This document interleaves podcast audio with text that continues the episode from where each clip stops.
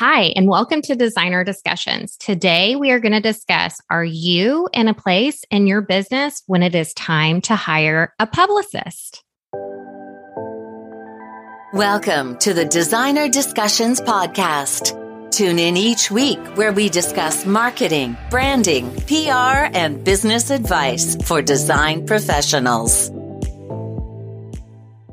Thank you, Miriam, for helping us to understand why it is that a publicist is a asset for any interior design business and how it is that we can use that to help us grow and leverage our business presence. I think that's an excellent topic, and I love to talk about it, of course. Um, but I first think we need to take a step back and just think about it's like, do you want PR for your business? Do you want to get um, publicity? Do you want to get press you know? Do you want to get published? And i'd say that every designer i've ever met in my life would say yes to that question. Um, and then from there on we have to realize that pr is not something that's just going to happen right? It's some yeah i know it's devastating. I wish no then i'd be out of a job so but it's not just something that's going to happen. It's really something that you have to be intentional about and you need to build it into your marketing plan and you need to plan resources for it. And there's two kinds of resources that are most important when it comes to PR, and that's time and money, like for a lot of other things. But PR really is a long term endeavor it should be. You know, I'm not saying that you can't do a project here and there, but ideally, it needs to be part of your mindset when you think about growing your business and promoting your business and doing the marketing for your business. Would I need to have like five or six really expensive, super fabulous projects in my pipeline that need to be photographed to be to warrant having a publicist? Well, if you were to have a publicist, that would definitely help, you know, but projects are not the only thing that can be publicized, right? So it really, um, I, I, I want to approach it from a slightly different angle. You know, it's where you you you need to figure out if you need a publicist, if that's going to help you, or if just maybe you can do it yourself because in all honesty as an interior designer who's trying to get press for their business you don't need to be a full-blown pr person okay? You don't need to know everything up here. You don't need to know everything i know. You just need to know a few things and you need to um, be able to apply them. So you don't have to have any special skills um, you just you have to be willing to take action and be consistent. And i think that's true whether or not you have a publicist or you do it yourself.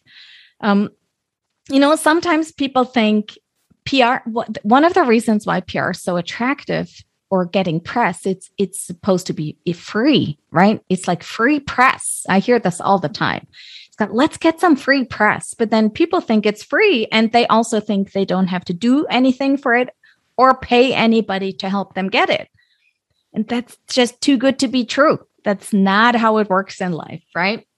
Actually when in my uh, old corporate days we used to call when we were frustrated with expectations we would call it oh they're looking for free r or ER, you and everything else has died. You know, let's do some PR. Okay.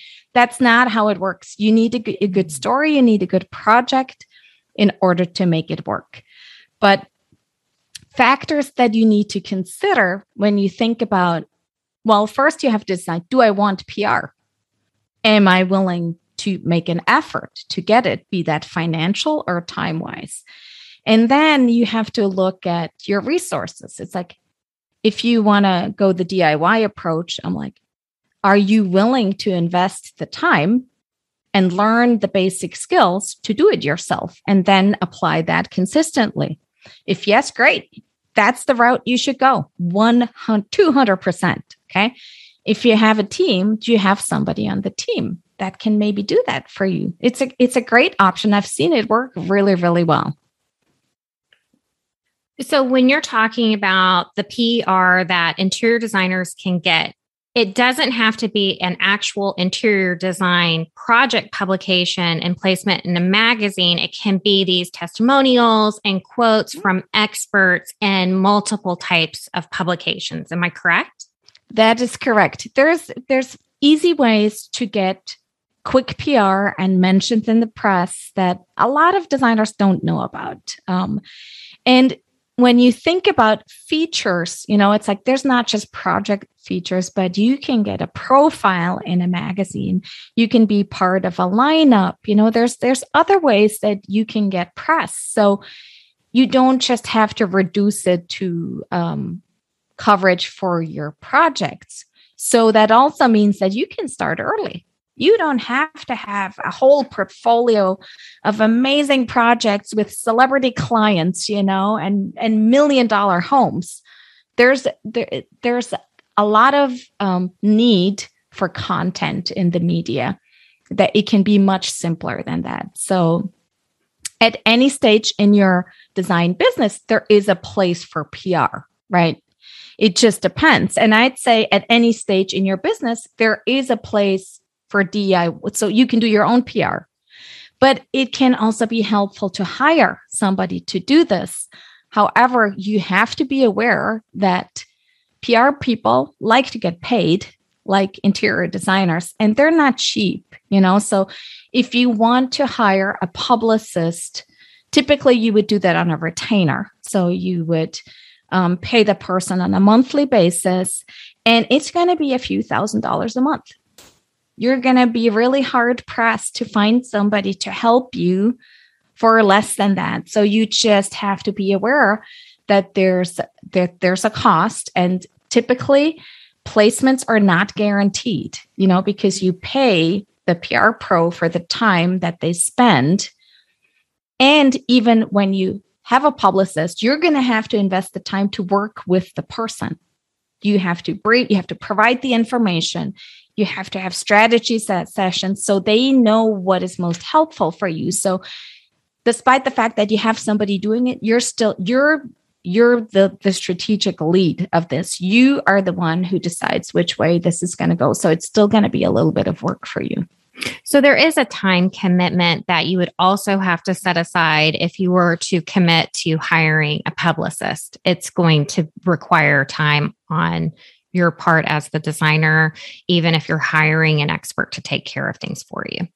That's entirely correct because the the way I like to look at it is like you're a team, right? So you're hiring the PR expert, the publicist to be part of your team and help leverage all the good work that you're doing and building your brand, you know, and and whatever your goals are you know if you want to become uh, an influencer or you want to charge higher rates or you want to expand geographically there's different ways you can apply that strategy uh, and and get media that will help support that. But yes you either whichever way you go it's going to require some time and effort.